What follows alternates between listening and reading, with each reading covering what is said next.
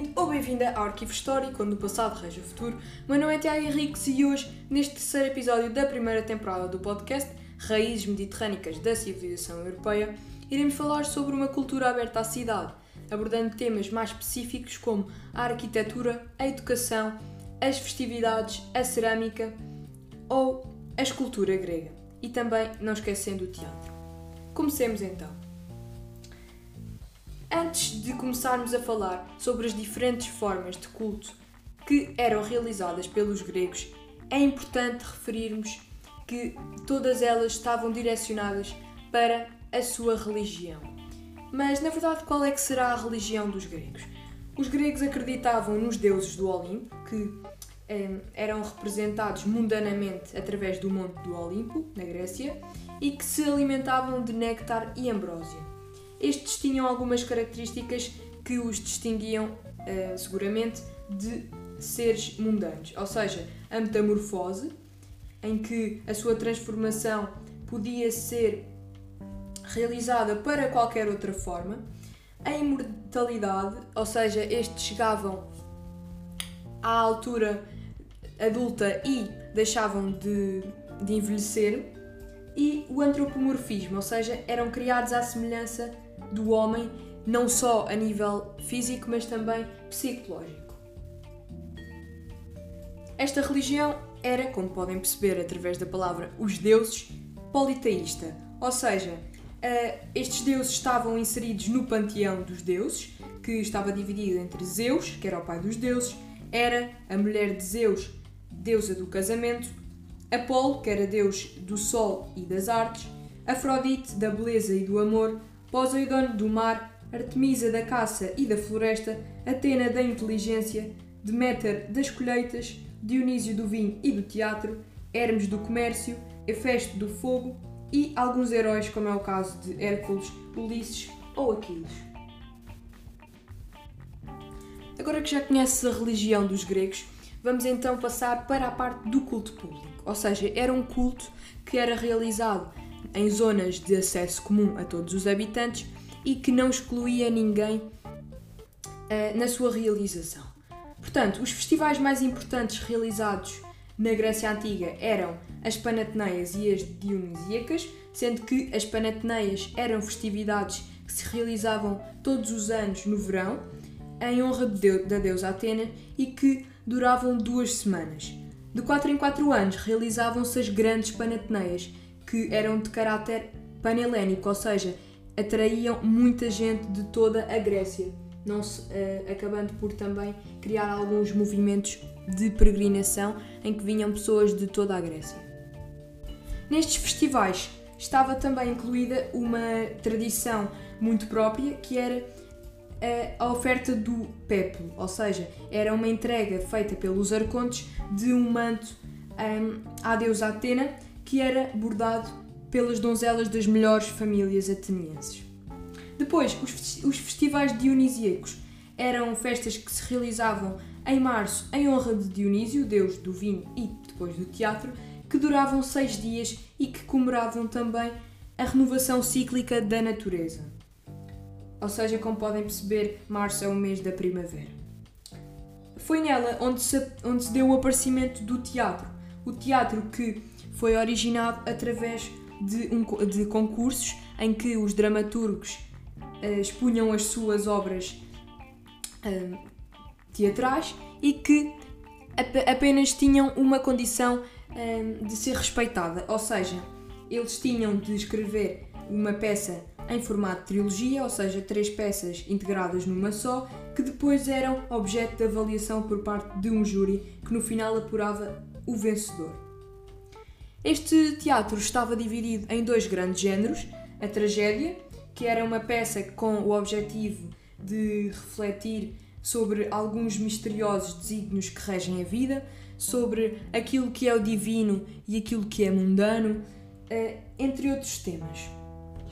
E as comédias, que eram peças que tinham o objetivo de ridicularizar alguma imoralidade por parte dos estadistas que governavam as polis e também sobre a emancipação da mulher, ou seja, temas que acabavam por ser um bocadinho proibidos. Na tragédia destaca-se Ésquilo, Sófocles e Eurípides, e na comédia destaca-se Aristófanes. Em relação aos Jogos Desportivos, como devem conhecer através dos Jogos Olímpicos que ainda hoje se realizam, estes estavam divididos pelos santuários, ou seja, em Delfos realizavam-se os Jogos Píticos em honra de Apolo, em Olímpia realizavam-se os Jogos Olímpicos em honra de Zeus, em Corinto realizavam-se os Jogos Istmicos em honra de Poseidon e na Nemeia realizavam-se os Jogos Nemeus em honra de Hércules ou de Zeus. Estas competições tinham caráter uh, artístico e desportivo e acabavam por contar com algumas modalidades, como é o caso do, do dardo, ou seja, do lançamento do dardo, e do atletismo.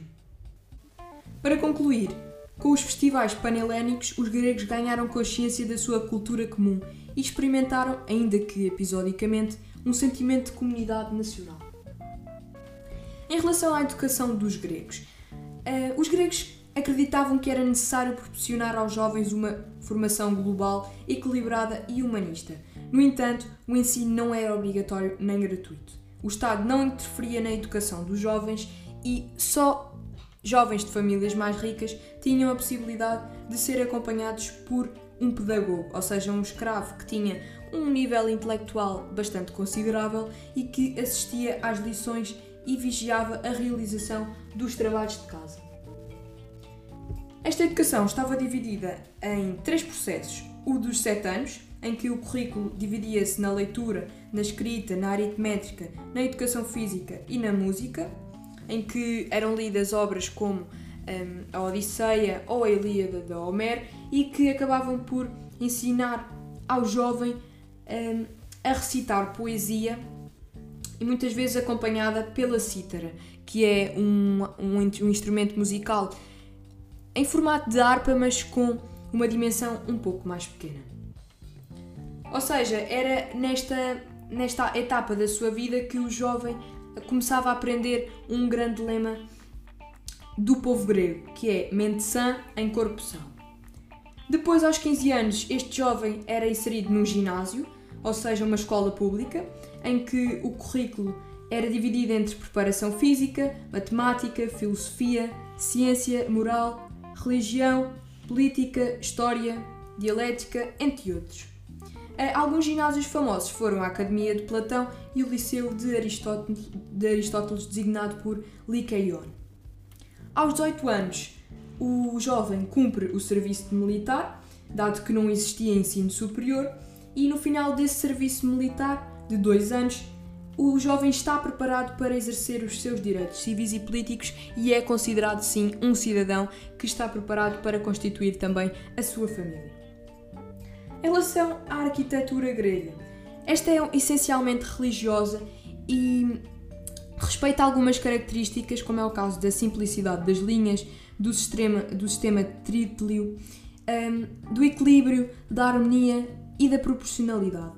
Uh, respeita também uma racionalidade da construção, que recorre muitas vezes à geometria e à matemática, e que defende a proporção, ou seja, o cânon. O cálculo rigoroso para conferir medidas exatas. Uh, em relação às ordens arquitetónicas, esta está dividida em dois, a dórica e a jónica, uh, em que nas colunas a coluna dórica é caracterizada por não ter base, por ser mais robusta, por ter um fusto canelado com arestas vivas, por ter um capitel simples, por ter um friso em triglifos e por só ter uma arquitrave. Em relação à jónica, esta tem base, é mais delgada e elegante, tem um fusto com estrias arredondadas, tem um capitel com volutas ou folhas de acanto, tem um friso contínuo e tem duas arquitraves. As características dos templos.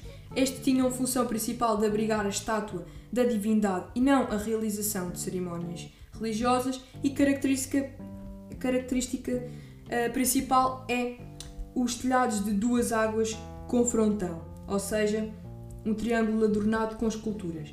Tem uma planta retangular e divide-se em três principais salas, ou seja, as pronaus, as naus e o opístolo.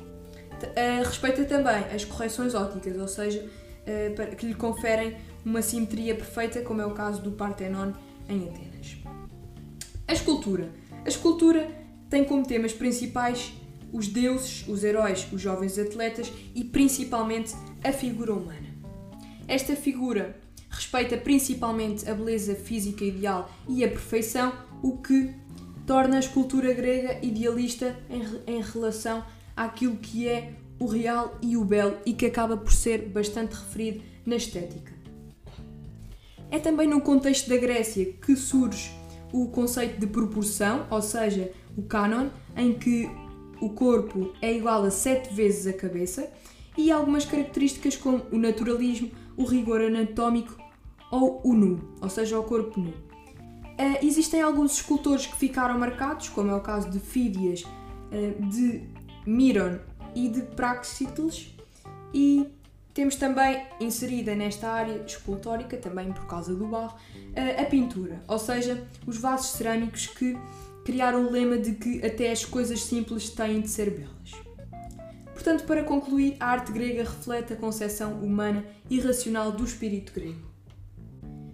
Um facto interessante é que a filosofia surgiu na Grécia e isso é curioso porque os gregos possuíam uma religião e acreditavam em mitos.